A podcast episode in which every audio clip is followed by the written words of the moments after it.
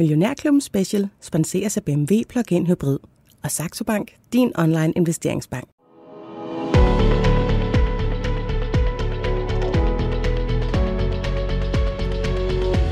Velkommen til Millionærklubben med Pernille Engård.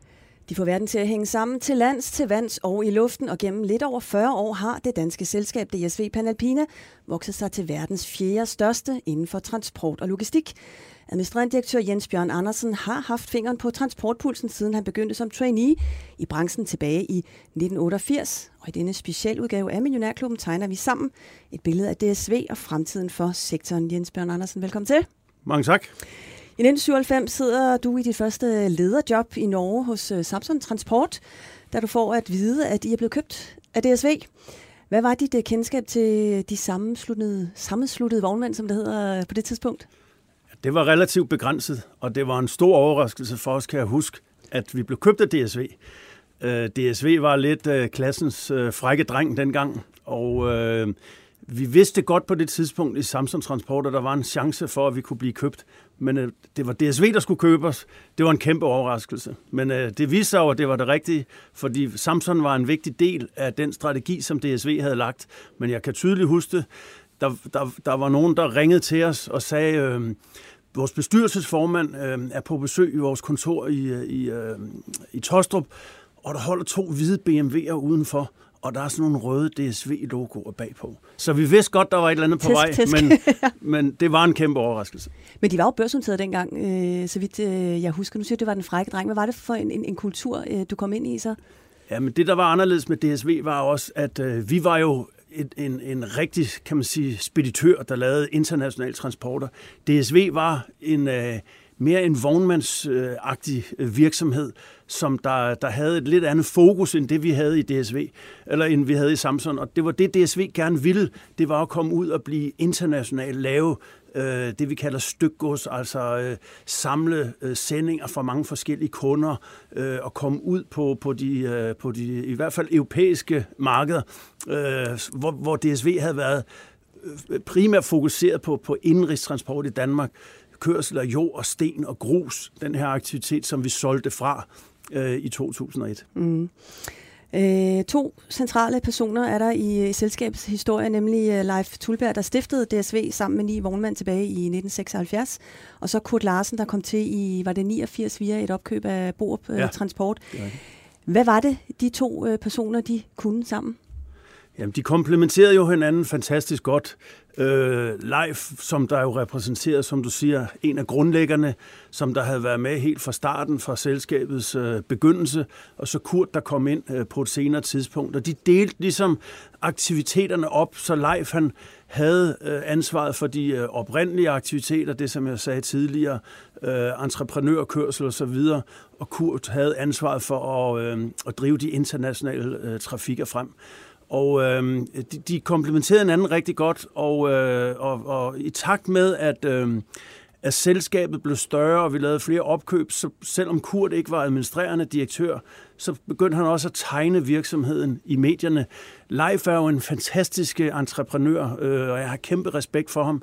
Men han, øh, han havde nogle problemer øh, i og med, for eksempel meget lavpraktisk, at han taler ikke så godt engelsk. Og i takt med, at vi blev større og, og kom ud og fik internationale aktører, så, så faldt det ligesom den her rolle. Øh, men, men jeg må også sige, de udviste jo et enormt mod, og det kan vi måske komme tilbage til lidt senere, øh, i nogle af de øh, meget spektakulære var det på det tidspunkt opkøb, vi lavede, hvor vi jo købte selskaber, der var i princippet mange gange større end os selv. Og det kræver noget øh, mandsmod at, at skrive under på en check, for eksempel da vi købte FDS Transport i år 2000 for, for 5,5 milliard selskab, der var fire, fem gange større end vi selv var. Ja, der svinger man ikke lige dankortet. Nej. Nej. Øhm, I 2008, øh, der overtager du så øh, direktørstolen for Kurt Larsen, der har han siddet der i, i to år øh, for, for inden af bordet alene. Men allerede syv år inden, der har du haft et uh, møde med, med Kurt Larsen i hans øh, sommerhus. Hvad gik det møde ud på? Ja, men det, det glemmer jeg, jeg aldrig.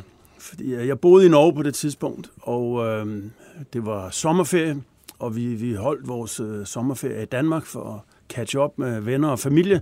Det er noget af det, man skal være meget opmærksom på, når man bor i udlandet, hvis man vil bevare de relationer i hvert fald. Og Kurt han sagde, øh, kommer du ikke lige forbi mit sommerhus? Og jeg tænkte, jo, det var hyggeligt. Kurt var jo min chef, så det var meget naturligt. Jeg tænkte, han ville have en update på, hvad der skete øh, i Norge. Øhm, og så siger Kurt, ja, bestyrelsen har bedt mig om at, om at pege på min øh, potentielle afløser. Hvis, ikke fordi der sker noget lige med det samme, men hvis nu at jeg kommer til skade, og allerede den, det synes jeg jo faktisk var meget fint, at DSV allerede på det tidspunkt var, var lidt øh, måske forud nærmest for sin tid og, og tale om succession planning. Det er jo noget, vi virkelig arbejder med med bestyrelsen i dag. Og øh, så sagde Kurt, og øh, i den forbindelse, så har jeg peget på dig. Og øh, det var en kæmpe overraskelse. Det havde jeg overhovedet ikke set komme. Havde du ikke det? Øh, nej, jo, altså jeg har aldrig været i, i, i mit liv øh, særlig karriere-minded. Jeg har aldrig haft sådan en plan for, hvad jeg vil opnå øh, øh, med mit arbejdsliv. Det er ligesom kommet øh, af, sådan, af tilfældigheder øh, til mig. Så altså, det var en kæmpe overraskelse, og jeg blev selvfølgelig øh, stolt og glad. Og, men min første reaktion var, øh, det kan jeg tydeligt huske, jeg tror du, jeg kan finde ud af det? Altså, fordi det var et kæmpe spring. Men øhm, øh, det, det mente øh, bestyrelsen og Kurt, at jeg kunne, og, øh, og jeg ventede så i syv år før at der skete noget. ja. Og i mellemtiden øh, nåede jeg at have øh, med min familie seks gode år i, i Storbritannien, også hvor vi boede lidt ude for, for London, hvor jeg ledede vores, øh, vores øh, britiske aktiviteter. Så og jeg kan huske, som tiden nærmede sig 2008, så, så havde vi flere og flere samtaler, men jeg sagde altid til Kurt, tag det roligt, øh, jeg, jeg, jeg, jeg, jeg har det godt, hvor jeg er nu, og øh, den tid skal nok komme. Jeg var også relativt ung på det tidspunkt, så, så det gjorde ikke noget, at, øh, at der gik nogle år. Og du er næsten lige blevet 50 for et ja, par år siden. Ja, det er rigtigt. Men øh, jeg tænker også, altså en, en 6-7 år, det er jo lang tid at gå, Jens Bjørn Andersen, i en virksomhed og vide, det er mig, der bliver nummer et øh, en gang. Vil du, kunne du fortælle det til andre i virksomheden, så er der andre, der tænkte, det bliver mig? Nej, det var det, var det øh, der var lidt, lidt specielt. Fordi at øh, man ville gerne have, at jeg vidste det, men det var ikke sådan en fast aftale. Øh, der var ikke nogen kontrakt. du, du kunne ikke der, der var ikke noget, øh, så, så der skulle performes øh, i den mellemliggende periode. Men som sagt, så var jeg allerede fantastisk godt tilfreds med det job, jeg havde i DSV. Det havde jo til fulde opfyldt mine ambitioner som, som ung person. Jeg havde ansvar for kæmpe virksomhed i England, over 1000 ansat. Jeg havde en, øh, en stor BMW som øh, firmabil og en, en, øh, ikke voldsom, men beskeden øh, millionløn og så videre. Det var jo fremragende. Det var et, et, øh, et, super, super job. Så jeg kunne ikke fortælle det til nogen. Øh, og, øh, og der, som Kurt øh, nærmede sig, kan man sige, pensionsalderen, så opstod der også alle mulige spekulationer. Og det var da lidt, øh, det var da lidt specielt eller interessant, kan man sige, at, at sidde og følge på sidelinjen, at, øh, at der var i medierne nogle spekulationer om, hvem der skulle overtage, og så vidste jeg i princippet, det var mig der sad jeg som ung journalist, forholdsvis ung journalist på børsen. Jeg kan godt huske de her spekulationer. Jens Bjørn Andersen, øh, du øh, sætter jo så for bordenden øh, i 2008. Det var lige inden finanskrisen den øh, brager løs. Hvordan var det at overtage roret på, på, på sådan et tidspunkt? Ja, det var, altså hvis man kan tale om dårlig timing, så, så må det nok slå det meste, man har set. Fordi at øh, jeg startede 1. september, og så gik der to uger, så øh, krakkede Lehman Brothers den 15. september. Og, øh, og det var det, øh, øh, hvad skal man sige, det event, som der virkelig øh, markerede sådan en acceleration i, i finanskrisen. Så det var meget voldsomt. Øh, øh vores transportmængder faldt 15-20 procent næsten fra den ene dag til den anden. Jeg tror, der var en, der sagde det meget rigtigt. The phones just stopped ringing. Øh, der var ingen ordre, der var ingen, der skulle have noget transporteret. Lagerne var, var fulde rundt omkring i Europa, så det betød rigtig meget for os. Øh, vi har lige lavet et stort opkøb, øh, ABX Logistics, øh, få uger før jeg startede faktisk. Så det var lidt et perfect storm, og vi måtte ud og, og have store øh, besparelsesprogrammer sat i, i værk osv. Men øh, vores forretningsmodel viste også sit værd dengang. Vi, vi slap øh, noget igennem finanskrisen, og øh, vi havde et fornuftigt resultat i 2009, selvom det var lidt øh, værre, end, øh, dårligere end det var i 2008. Men øh, det var selvfølgelig en, en speciel tid, men jeg kan også huske, at jeg tænkte, øh, jeg er så ny. Det er ikke min skyld. For det første er det finanskris, det er kommet udefra. Og, og, og selvom jeg har været en del af ledelsen i DSV op til, så jeg kunne ikke fraskrive mig øh, et hvert ansvar, men man har jo nogle måneder i hvert fald øh, som, som ny chef, før man skal begynde at levere. Jeg tænkte, det her det er kommet så hurtigt, at det kan jeg i hvert fald ikke tage ansvar for. Så det var ikke noget, du blev øh, nervøs for, eller præstationsangst, eller i den dur? Jo, nervøs i allerhøjeste grad men ikke sådan på det personlige plan. Det har jeg nu mm. aldrig haft. Jeg, jeg har været, altid været fuldstændig afslappet omkring, hvad eventuelle konsekvenser for selskabets performance kan have for mig personligt. Øh, det kan sagtens være, at der er en eller anden dag, hvor, hvor der kommer en person ind, øh, hvor jeg sidder mandag morgen ude på kontoret, og så peger fingeren over og siger, så nu er det forbi. Nu, øh, nu så du er din Tesla og kører ja, væk? Så, så er det jo sådan. Og så det, hvis man kan, altså, der er en Jens Bjørn, hvis man piller DSV ud? Ja, fuldstændig. Altså, mm. det, det har jeg sagt mange gange. Øh, DSV fylder rigtig, rigtig meget. Øh, det siger sig selv. Jeg bruger... Øh, det, det meste af, af min vågne tid på at tænke på DSV, men det må heller ikke overtage mit liv. Mm. Men øh, det tænkte heller ikke, du stod alene på broen der, da du overtog direktørstolen i 2008. Du havde vel stadigvæk øh, Kurt Larsen i ryggen? Ja, det var det, der var fantastisk. Mm. Øh, selvom det var jo imod øh, god governance øh, skik, at, øh, at CEO'en blev formand. Øh, Øh, men, men i det her tilfælde fik vi god opbakning blandt alle vores, øh, vores store investorer. De synes, det var en god idé. Øh, og selvom man lige skulle igennem nogle runder, der var mange mennesker, der, der i starten, kan jeg huske, sagde, ja, ja, den er god med dig, det er dig, der har overtaget. Vi ved jo, det stadigvæk er Kurt, der, der kører showet. Øh, men, men det var virkelig ikke tilfældet. Øh, det var, hvis jeg skal være helt ærlig, lidt irriterende selvfølgelig nogle gange. Øh, men, øh, men, men, men øh, Kurt var, var, var ekstremt god til at, ligesom at stemple ud.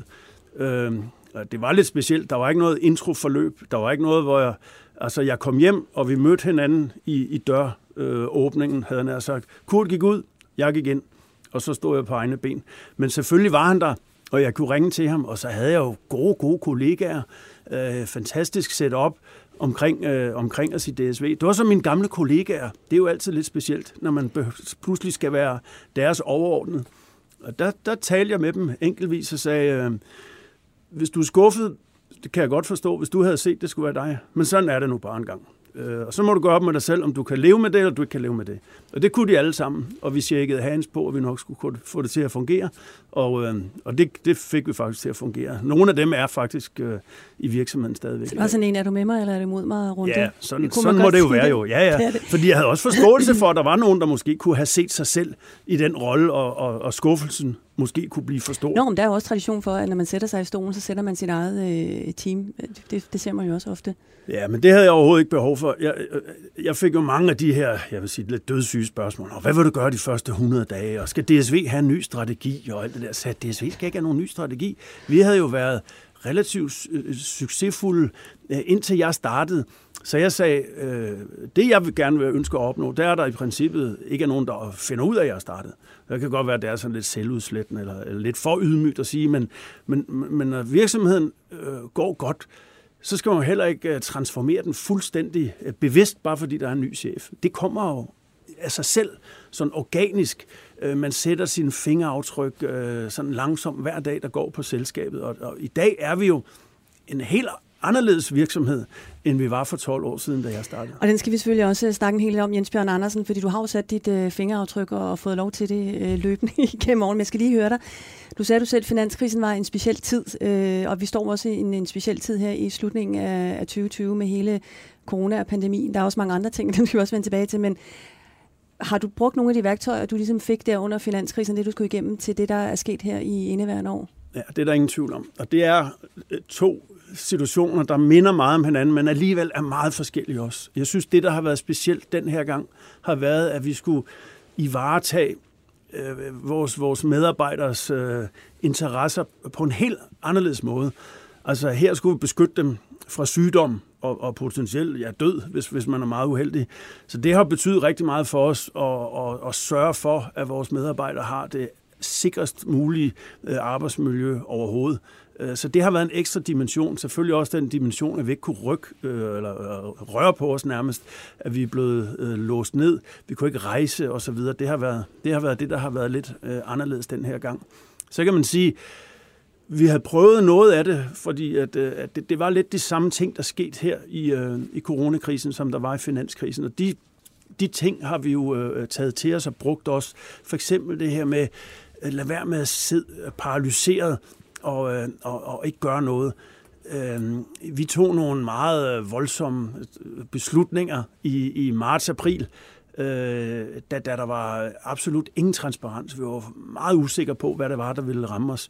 øh, en plan om at reducere virksomhedens omkostninger med 10 procent, der også betyder øh, mange øh, hvad hedder det, fyringer. Øh, men det er vi glade for, selvom det lyder lidt, lidt kynisk øh, i dag, fordi vores omkostningsbase er øh, markant lavere nu, øh, end den var. Og, og nogle ting, der, der måske havde været vanskelige at få, få, få gjort i et normalt miljø, var der pludselig villighed til at se på internt i organisationen, og det var, det var rigtig, rigtig stærkt. Så, så det var en af de ting, vi i hvert fald øh, lærte, og som vi, vi jo også gjorde øh, i finanskrisen. Så du, har det været sådan en, øh, en, en konstruktiv tænkepause? Jamen det har det været. Det har jo været øh, 2020 har jo været det mest surrealistiske, vilde, vanvittige år med øh, øh, all-time lows og all-time highs. Så hvis man nogensinde, for, for DSV i hvert fald, altså hvis man nogensinde kunne tale om, om en rollercoaster uh, ride, så har det i hvert fald været i, i 2020. Øh, vores aktiekurs har nået at, at, at falde meget dramatisk, og så indhente det hele igen, fordoble sig på få måneder. Øh, vi har haft... Uh, øh, øh et, et, da året startede, en rigtig god guidance til aktiemarkedet. Vi måtte suspendere vores guidance, vi måtte suspendere vores aktietilbagekøb. Vi kom så tilbage og havde den samme guidance, som vi havde, da året startede, og, og vi har nu endt ud med lige nu, når vi taler her, at have en guidance, der faktisk er højere, end da vi overhovedet havde hørt ordet øh, coronavirus første gang. Og det er jo fuldstændig vanvittigt at tænke på.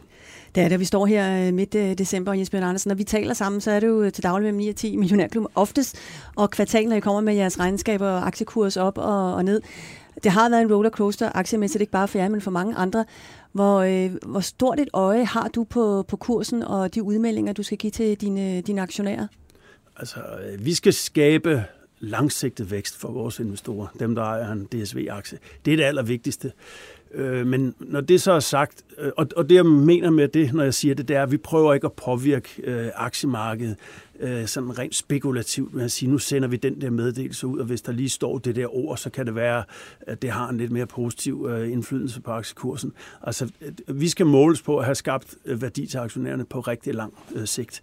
Øh, når det så er sagt, så betyder det rigtig, rigtig meget for os. Øh, jeg har selv mange aktier i DSV, jeg har selv mange aktieoptioner i DSV. Vi har over 2.500 medarbejdere, der har aktieoptioner i DSV. Jeg tror, vi er et af de selskaber, jeg skulle til at sige, i Europa, der giver øh, aktieoptioner ud til, til flest mulige medarbejdere. Det er et enormt øh, privilegie, som medarbejdernes øh, interesse også er alignet med, med de øvrige aktionærs interesser.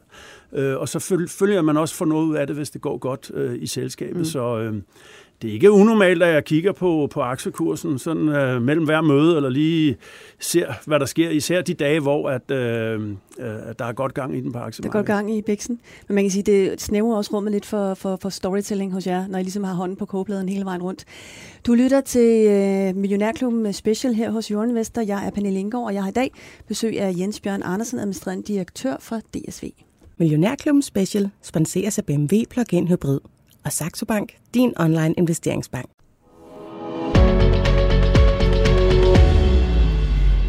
Jens Bjørn Andersen, nu fik jeg jo kun sagt at DSV, men det er jo blevet til DSV øh, Panalpina, og det ligger jo i jeres øh, DNA, det har vi også hørt her de første stykke tid øh, at købe op og vokse på den måde. Og du har to forholdsvis øh, store hak i dit øh, direktørbælte på det område. I, øh, I 2015, der køber I øh, UTI Worldwide, jeres amerikanske præsident. Og så her i 2019, så var det altså, tog I til Schweiz og købte DSV Panalpina. Eller, I havde jo DSV, I købte Panalpina. Ja. Men hvis vi starter med UTI Worldwide, hvordan passede den brik så ind i, øh, i jeres forretning? Vi, vi er jo i, det, i, en, i en branche, som vi, der er meget fragmenteret. Øh, der er nogle meget, meget store virksomheder, vi er blevet en af dem nu. Øh, men stadigvæk så er vores markedsandel øh, relativt beskeden, i hvert fald i forhold til andre øh, brancher. I, i, I vores branche, der udgør, hvis man tager de 20 største transport- og logistikselskaber og ser på vores markedsandel til sammen, så er den et sted mellem 30 og 35 procent. Og der er jo nogle af mine direktørkollegaer her i Danmark inden for mange andre brancher. De har jo 30 procent øh, markedsandel. Alene, kun deres selskab. Så det siger lidt om, hvor fragmenteret vores industri er. Derfor så synes vi, det giver rigtig god mening, at den, vores industri skal konsolideres. Og hvad betyder det så? Jamen det betyder, at der skal være færre, øh, fordi vi synes, der er nogle store driftsfordele øh, øh, forbundet med det, øh, at man bliver et, et større selskab. Så vi har igennem mange år haft en strategi øh, gående ud på, at vi gerne vil købe nogle af vores konkurrenter. Og vi havde identificeret UTI, som der var et, en konkurrent, noteret i, i USA. Vi har altid haft kæmpe respekt for det der med at, at angribe, så at sige, et, et selskab, lægge et bud øh, på øh, kapitalistens øh, højborg øh, på, på Wall Street i USA og rejse derover som et, øh, en dansk øh, virksomhed og lægge et bud, og så, så øh, gå i clinch med alle mulige øh, hedgefonde, og, og, og der var også nogle, nogle øh, udfordringer forbundet med øh, Du har med næsten sagen. øh, julelys i øjnene. Er det øh, der, Ja, hvor det er jeg- sjovt? Ja, det var sjovt, og vi har mange gode øh, anekdoter øh, i, øh, i baglommen. Og hvordan lyder den, bedste? hvordan lyder den bedste? Jamen, den bedste var jo nok, at øh, da vi, øh, det var selvfølgelig hemmeligt, da vi købte UTI, at det var et nødlidende selskab, øh, og deres aktiekurs, de var noteret på børsen, som vi siger, de var i, aktiekursen var i frit fald, og vi havde budt til sidst øh, 8 dollars og 10 cent per aktie. Øh, men kursen faldt simpelthen så meget, og så vi var, vi var vi var lidt nervøse for at blive udstillet som, som nogen, der betalte for meget. Jeg tror, kursen var faldet til 4 eller 5 på et tidspunkt. Så det var en meget stor præmie, vi skulle betale. Så, øh, så bestyrelsen og øh, Kurt Larsen især bad os om at, om at sætte budet ned. Så, og det er ikke, det, det er ikke, det er ikke klassificeret, det, det er, det, det er, er, øh, er viden, som, som der Det er er tilgængelig. det her. open. Ja. Ja. Så vi, øh, vi gik ind og sagde, øh, vi byder 7-10, ellers er vi færdige. Og så sagde de, jamen så er forhandlingerne færdige. Så sagde vi, super, vi tager hjem. Vi sad i, i due diligence over i New York, øh, 20 mand fra DSV, og vi gik ind til vores kollegaer. Vores rådgiver havde sagt, de spiller højt spil. De ringer til jer på vej ned i elevatoren. Og så øh, pakkede vi sammen, vi gik, og vores folk, vi sagde, kom hjem, vi flyver. Vi sagde, vi flyver hjem til København nu. Hvis ikke det er 7-10, så køber vi ikke selskabet. Så øh, kørte vi ned i elevatoren, der var ikke nogen, der ringede. Og så kørte, vi over på hotellet, det var sådan ved eftermiddagstid. Der var ikke nogen, der ringede. Og så begyndte vi at få lidt kolde fødder, for det havde været så fantastisk at købe selskabet, selv for 8 dollars og 10. Og jeg kan huske, jeg sagde til vores CFO Jens Lund, øh, jeg ringer altså ikke tilbage til dem, det må du gøre. Jeg, jeg, det er simpelthen for pinligt. Men øh, vi havde lidt is i maven, og så øh, kan jeg huske kl. 2 om natten, så tikkede der en sms ind på min øh, mobiltelefon, og så stod der, they called back. Og så øh, tog vi det over næste morgen, og så startede det der, så sagde Nå, det er da mærkeligt, I stadigvæk er i New York. Vi troede, I tog hjem, og vi sagde, jamen det var da mærkeligt, I sagde, at I ikke ville sælge, og så videre. Og så fik vi faktisk købt selskabet for 7-10. Mm. Så det var en meget sjov historie. Om det viser også, altså det er jo næsten som taget ud af en, en dramafilm, øh, og det er jo så åbenbart sådan, det foregår. Ja, ja, fordi så kan man sige, øh, hvorfor, så var der nogen, der sagde, ej, hvorfor, hvorfor hvad hedder det, risikerede I hele det her opkøb?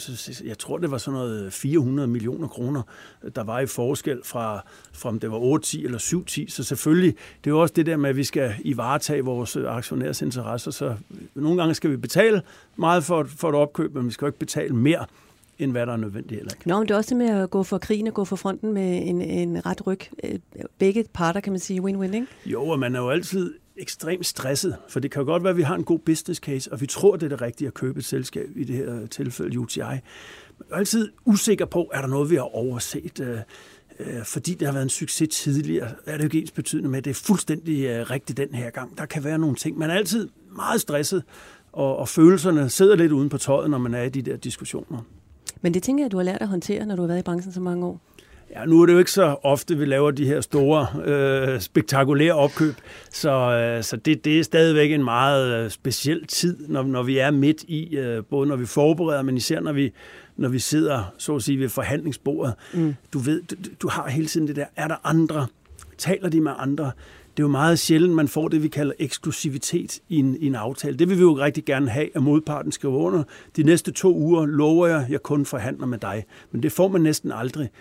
Og man har altid det der, øh, ja, okay, så må vi hellere ringe til The Koreans. Øh, Vi ringer til Koreans, så sidder vi og tænker, hvem er de Koreans? Øh, Ja, den er god med dem. Men man ved ikke, det kan jo være, at der er nogle andre. Der sidder altid nogen der, Ja, det er det. Så, så det, og man vil gerne købe selskab, man må ikke betale for meget, og man vil gerne lukke handelen, og, og det kan være rigtig svært nogle gange. Men, men man må bevare roen, og, øh, og, og, og det har du ret i. Det, det, det har vi. Det har vi nok lært. Men det kender jeg godt også som journalist, det der med eksklusivitet. Når I har gang i de der ting, så sidder man også og håber, kan jeg ikke bare få historien som den første. ja. Det sker sjældent, øh, vil jeg sige. De kommer altid ud i en, en pressemeddelelse, det skal du også øh, på markedet.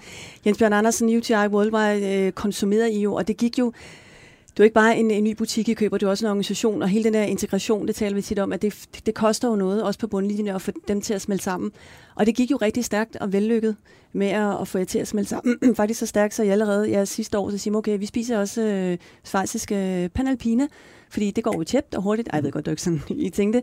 Var processen øh, lige så nem og gnidningsfri, øh, når vi taler øh, Schweiz, som når vi taler USA? Ja, alle transaktioner, alle, alle opkøb er jo forskellige. Øh, det, der var meget specielt med Panalpina, var, at det har været vores favorit opkøbskandidat øh, i mange år. Og jeg mødte dem selv, før jeg blev CEO. Så det må i hvert fald være over 12 år siden. Jeg kan ikke huske, om det er 13 eller 15 år siden, men der mødte vi dem for første gang og havde nogle indledende samtaler. Der havde det nok på det tidspunkt været, været tale om en, en, en, en jævn øh, byrdig fusion, fordi selskaberne var måske lige store, måske var Panalpina faktisk lidt større end os dengang. Øh, og Panalpina havde en, en majoritetsaktionær, en svejsisk, øh, lidt konservativ fond, familiefond, som der øh, meget, meget gerne ville øh, have, at Panalpina var et selvstændigt selskab. Så derfor vil man aldrig sælge til os. Men der opstod lige pludselig en mulighed for, at, at man gerne ville det. Øh, så, øh, så det var vi super glade for, og, øh, og man gik fra at være meget, meget øh, skeptisk, øh, øh, nærmest sige aggressiv, øh, da, vi, da vi lagde et bud, øh, og til, til faktisk, at det var med, med manhawks, det var før corona, da, da historien, da, da, da handlen øh, var, var overstået. Mm. Og det, der skete, var faktisk, at, at det var ved god gammeldags personlig interaktion, at vi fik overbevist de her svejser om, at i stedet for at eje 50 procent af et ikke så godt performende selskab, hvis man så vekslede de aktier, for at sige det på den måde, over til en, en, det blev så en 10 procents ejerandel i DSV, så kunne man være med, med på en værdiskabende rejse fremadrettet. Og det pludselig gik der et eller andet op for dem, at der var en anden mulighed. Øh, den her fond var jo selvfølgelig blevet bearbejdet af Panalpinas ledelse osv., så, så det var, vi var rigtig, rigtig glade og stolte over, at vi, vi lykkedes med at købe Panalpina. Det ser også ud til, at det har skabt god værdi, øh, integration nu, øh, knap et år, eller lidt over et år efter mm. opkøbet er stort set overstået, og vi er nu et selskab, og det er rigtigt nu hedder holdingselskabet DSV Panalpina. Jeg må godt sige DSV. Det må du gerne, men vi hedder DSV Panalpina. Det gør jeg. Vi plejer at sige de syngende vognmænd med glimt ja, i, i studiet. Jens Bjørn Andersen, øh, DSV Panalpina, I købte jer, altså UTI, der blev I nummer 5. Panalpina, der blev I nummer 4. Det åbne spørgsmål er jo selvfølgelig, hvornår er I nummer 1, men den Bix, du, Bix, den, det ja. selskab, du overtog i, i 2008, hvad er forskellen for det, og så til den, øh, den, den virksomhed, det selskab, du sidder i front for i dag her i 2020? Jamen, heldigvis vil jeg sige, at der sket rigtig, rigtig meget på de 12 år. Øh, hvis man, hvis man kaster et blik på, hvordan, hvilket selskab vi var i 2008, der var vi jo en regional aktør, med, øh, med overvægt på, på landtransport, lastbiltransport i Norden eller i Nordeuropa. Så havde vi en lille bitte logistikvirksomhed og en lille bitte øh, luft- og søvirksomhed. Øh, så er vi vokset rigtig meget inden for, øh, for både luft og, og sø, og også inden for det, vi kalder øh, Contract Logistics, der hedder vores Solutions Division. Og især luft og sø er vi rigtig glade for, fordi det er jo et globalt marked, vi er kommet ud på. Vi er kommet ud øh, øh, øh, i verden, for at sige det på den måde. Vi var allerede repræsenteret både i, i Asien og, og i Nordamerika, men, men det fyldte meget lidt. Og det var en strategi, vi havde, øh, især efter finanskrisen, hvor, hvor der var, var lavvækst i Europa i rigtig, rigtig mange år. Og vi kunne se, at væksten i Asien var, var rigtig høj. Kina, øh, USA, øh, Sydamerika det var på det tidspunkt, man talte så meget om øh, BRIC-landene, eller BRICS, hvor Sydafrika kom med. Øh, så, så det faktum, øh, at vi nu er blevet en mere global virksomhed, at vi er øh, øh, kommet ud over øh, Europa, og Europa nu udgør lige lidt under kun halvdelen af, af vores øh, indtjening. Det har jo været rigtig dejligt at se, øh, og, og især vores nordamerikanske aktiviteter øh, har gjort det øh, forbilledeligt igennem øh, de sidste 10 år. Mm. Hvad vil du sige er jeres øh, edge på markedet i forhold til jeres øh, mange konkurrenter? Ja, det er jo et super spørgsmål, vi, vi ofte får, øh, og, øh, og man, der er mange ting, der spiller ind. Øh, selvom øh, sustainability er vigtig, uh, reliability, altså man kommer til tiden er vigtig, uh, og, og, og din, din digitale uh, hvad hedder det, ydelser til kunderne er rigtig vigtigt, så skal man helst også være den billigste. Det uh, må, må vi huske. Det er 3 stadigvæk 10, den holder stadigvæk. Det, det er uh, stadigvæk et hårdt game. ja. men, men det, jeg tror, vi har bevaret, og det synes jeg er, er, er lidt fascineret af stadigvæk, det er, at vi har, vi har fundet en balance mellem at være en stor, global, moderne, øh, også digital virksomhed, men vi har beholdt vores gamle øh, kultur lidt tilbage til, hvad vi startede øh, med at tale om indledningsvis fra, fra Kurt og Leif, øh, hvor øh, sund fornuft, øh, entreprenørskab og sådan noget, det stadigvæk betyder noget. Jeg tror, vi er, øh, vi er tættere på vores kunder. Vi finder øh, nogle løsninger, øh, som, som måske nogle af vores øh, konkurrenter ikke gør, hvor man øh, Øh, har et mere, øh, hvad skal man sige, fast produktkatalog, hvor vi prøver hele tiden at, at se, hvad kan vi gøre for vores kunder. Der var ikke plads på det her skib. Men vi kan ikke bare ringe til kunden og sige, at der ikke var plads. Så må vi finde en løsning, et alternativ. Øh, kan vi sende det med jernbanen? Kan vi finde et andet skib? Kan vi, kan vi øh, lave noget øh, luftfragt til, til Mellemøsten, øh, og så sejle det resten af vejen, eller hvad? Altså, så den der med, at vi, vi stadigvæk har øh, det der, øh, den der entreprenør-drevet tilgang til det, det er rigtig godt, og det må vi aldrig miste. Øh, det tror jeg virkelig er en af de store styrker, vi har i DSV.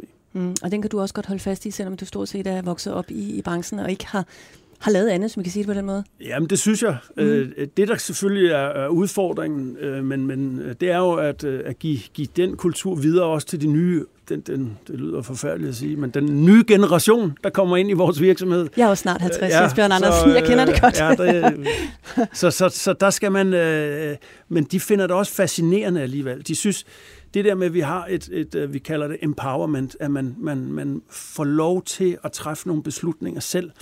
Det hele er ikke styret for hovedkontoret. Hvis du er en branch manager i, øh, i Chicago, så kan man lede Chicago næsten som det var ens egen virksomhed. Man kan, man kan beslutte rigtig meget selv. Der er nogle ting også, som der ikke er til diskussion. Som vi siger, det er sådan her, det er. Vi har øh, nogle selvfølgelig øh, principper, som man skal følge, men man kan gøre rigtig meget selv for at påvirke øh, driften. Øh, og det, er, det kan jeg også huske selv, fra da jeg var ude i, i, i, øh, i operationen, havde jeg nær sagt, øh, at det var utroligt forfriskende. Det var noget, der, der, der motiverede mig rigtig meget.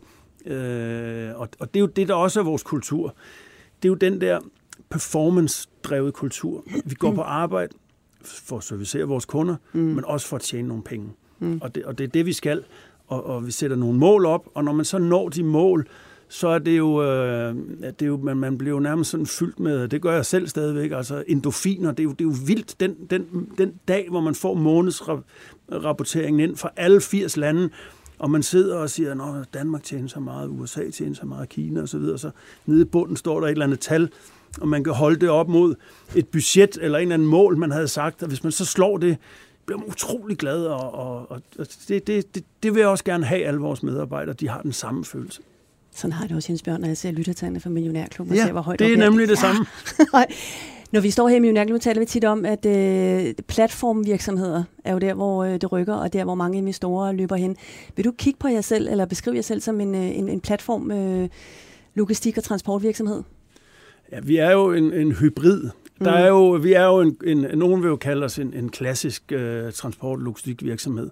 Og vi er, øh, vi er ikke øh, kun en digital online platform, der kunne sidde i en, i en kælder øh, over i San Francisco. Øh, det er jo noget, vi hele tiden spørger os selv om. Er der en risiko for, at, nye, at nogle af de her nye aktører på markedet øh, får en edge, øh, for, for, for udviklet et eller andet, som vi ikke har? Amazon, Alibaba, ja, JD.com. Ja, de. De, vi har ikke rigtig set det endnu. Øh, der har været rigtig mange forsøg på nogen, der er startet op. Øh, vi investerer selv over 2 milliarder kroner om året i IT. Øh, så, så, så det er en betydelig sum. Og, øh, og vi føler, at vi har et produkt, der kan, øh, der kan konkurrere med nogle af de her nye platforme. Mm. Men det er jo noget af det, der gør os øh, urolige. Vi prøver hele tiden at udfordre os selv. Øh, og det, det er jo, det er jo et, et vanvittigt svar, men, men, men og, og jeg, jeg, jeg kan ikke lide at sige det, men, men indtil videre har vi ikke set noget. Det lyder, vi får ofte stillet det spørgsmål, er I bange for dem og dem og dem og dem? Det, det spørgsmål er blevet stillet de sidste 10 år. Og, og vi har altid sagt, nej, ikke rigtigt. Men det lyder som sådan en, en halvdødssyg øh, undskyldning, ligesom at sige, nej, men vi, vi tror på os selv, og alle de andre vil fejle og så videre. Men, men indtil videre har vi ikke set nogen, der mm. virkelig har fået fat i markedet. Øh, men, men der er forskellige temaer, vi bliver, vi bliver, vi bliver udfordret med øh, hele tiden, øh, og, og indtil videre, jamen, så er vi her altså stadigvæk. Øh, I har jo senest hentet Malu Aumund, øh, topdirektør i Google Danmark, med i bestyrelsen. Er hun med for ligesom at, at skærpe jeres øh, blik ud i horisonten på de her nye øh, konkurrenter, der muligvis øh, kan komme rendende? Ja, nu øh, kan man sige, bestyrelsessammensætning, det ligger så lidt uden for øh, CEO'ens, øh, hvad skal man sige, øh, indsatsområder, men øh, vi er jo rigtig glade for det. Det er der også noget, vi drøfter med, med formandskabet, øh, hvilke kandidater, der, der kan passe ind øh, mm. i vores bestyrelse. Mm. Men øh, vi er jo rigtig glade for og stolte over, at Malou har sagt ja til at, at træde ind i vores bestyrelse, og, og hun kan, hun øh, bibringer jo øh, nogle andre kompetencer, øh, og det er jo noget af det, der er vigtigt i en bestyrelse også, at man har nogle øh, forskellige kompetencer. Nogle er gode til noget, og nogle er gode til noget andet. Så, så det, det, det er der slet ikke nogen tvivl om. Det Men har du, det. har du penge på kistebund, Jens Bjørn Andersen, hvis nu der popper en konkurrent op, øh, som du for alvor bider, sig i, bider jer i haserne? Har I sådan en, en skattekiste stående hen i hjørnet, I kan hive frem, hvis det sker? Vi har, øh, vi har aldrig penge på bogen, for at sige det på den måde, DSV. Vi har jo altid gæld, men øh, vi, vil, vi vil sagtens kunne finansiere nye opkøb. Også af den art, det er helt rigtigt. Mm. Øh, vi har netop købt et, øh, et, øh, et mindre øh, dansk selskab er det. De var så ejet af nogle japanere her for, for et par uger siden, som der faktisk havde nogle kompetencer inden for e-commerce, øh, e-handel, som vi synes, der var spændende. Øh, så, så det selskab købte vi. Og, og det er da også en mulighed. Øh, vi kan jo lave, vi, vi har jo appetit på at fortsætte med at lave opkøb. Det kan være flere UTI eller Panalpina-agtige opkøb. Mm. Men det er rigtigt, hvad du siger. Det kunne også være et opkøb af en, af en virksomhed, der havde udviklet en eller anden teknologi, eller havde set på markedet på en anden måde, og hvis vi føler, at de kunne bibringe et eller andet til os, så, øh, så, så vil vi være klar. Problemet er nogle gange, at de handler på det, vi kalder lidt sådan vanvidsmultipler.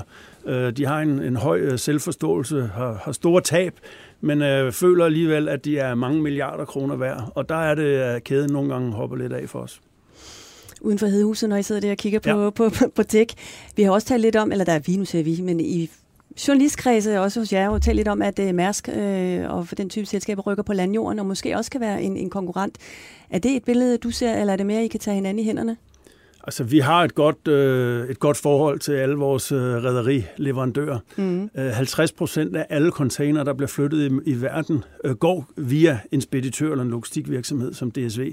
Så vi er de aller, aller største kunder øh, hos rædderierne. Så er det rigtigt, at der er nogle enkelte rædderier, øh, der har lavet lidt om på deres øh, strategi. Der er andre Øh, det, det er man måske ikke helt så meget opmærksom på i Danmark, men der er andre rædderier i verden end Mærsk. Øh, vi har et godt forhold til Mærsk. Øh, vi, vi har udviklet samarbejdet gennem årene.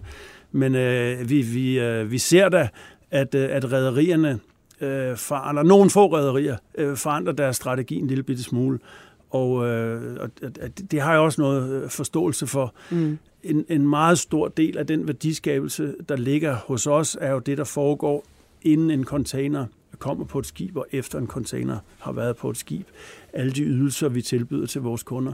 Og det er jo noget af det, som rædderierne har, har ønsket at tage en lille bitte del i os. Mm.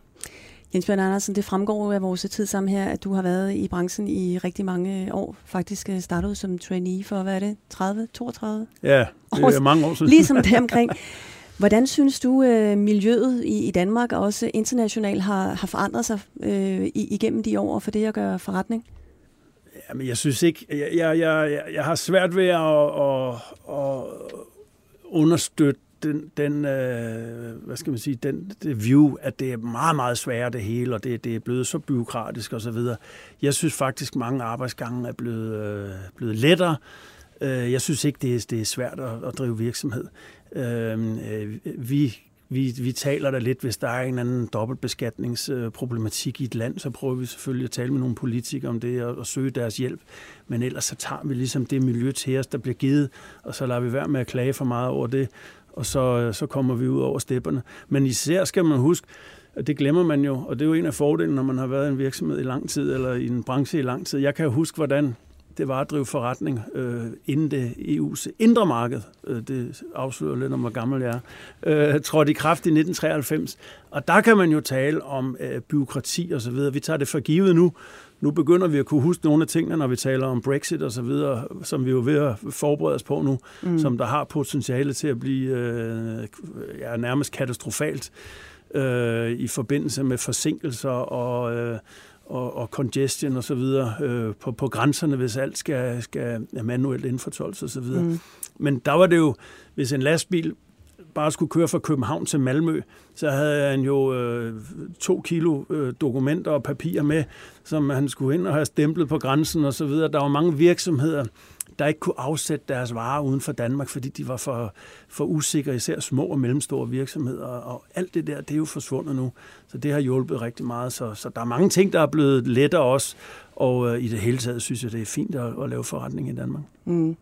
Og jeg ved jo også fra en tidligere snak, at I har en helt taskforce, der har behandlet Brexit i et par år efterhånden, så I må jo være mere end klar. En handelskrig ligger der så også USA og Kina, men den har I også styr på? Ja, vi, vi, vi, vi, vi kan jo ikke rigtig påvirke det så meget. Øh, det, der har været interessant for os, det er, at vi synes, at vores øh, kunders supply chains er blevet øh, ikke enklere, men mere kompliceret, og også drevet lidt af den her såkaldte handelskrig. Øh, mange af vores kunder har fået nye leverandører, der ligger uden for Kina. Man sourcer sine varer fra, fra Korea, fra Vietnam, øh, fra Indonesien. Steder DSV også er. Så det har vi ikke øh, rigtig haft nogen problemer med. Øh, vi er øh, til stede for vores kunder også til at, til at hjælpe dem på de her nye markeder. Og jo, jo, jo vanskeligere, eller jo mere komplekse supply chains bliver, jo mere er der også behov for en, en aktør som DSV, der kan hjælpe og støtte op omkring det. Så, øh, så vi, jeg ved ikke, om vi har styr på det, men øh, vi er i hvert fald klar til at, til at hjælpe vores kunder. Jens Bjørn Andersen, jeg bliver nødt til at spørge dig her afslutningsvis. Øh, har du haft øh, en oppe og drikke rødvin sammen med dig i dit øh, sommerhus her inden for de sidste par år? Og nu, øh, nej, det har jeg faktisk ikke. Øh, jeg skulle til at sige, at jeg ikke har et sommerhus, men det har jeg faktisk. Ja. Så øh, jeg er der bare ikke så, så ofte. Men øh, det er klart, at vi har øh, selvfølgelig også succession-planer i, i DSV. Og øh, nu har jeg ikke nogen, øh, øh, hvad skal man sige, planer om selv i hvert fald at, at stoppe lige, øh, lige forløbig. Så, øh, så vi opererer med, øh, med Succession øh, i to plan. Mm. Øh, hvis der Gud forbyde det skulle ske et eller andet med mig i morgen, så, så skal der gerne stå en, stå en person klar. Og så har vi også øh, Succession på lidt længere sigt, øh, hvad det så end øh, skal være. Det kan være, at det er to forskellige kandidater, der kan komme i spil mm. til, øh, til enten det ene eller det andet. Men, så du er ikke på vej ud i et, øh, et nyt øh, erhvervseventyr, der ligger ved siden af DSV? Det kan jeg helt sikkert sige, det er jeg ikke. Og det var også overraskende måske afsløret det her. Jens Bjørn Andersen, det har været en, øh, en stor fornøjelse. Tusind tak øh, for din tid. Det var alt, hvad vi nåede af denne specialudgave af Millionærklubben, hvor vi øh, ja, satte fokus på Danmarks eller hvor vi sætter fokus på Danmarks største børsnoterede selskaber. Og igen, Jens Bjørn, fornøjelse. Stor tak til dig. Også tak til jer, der lyttede med på snarlig genhør.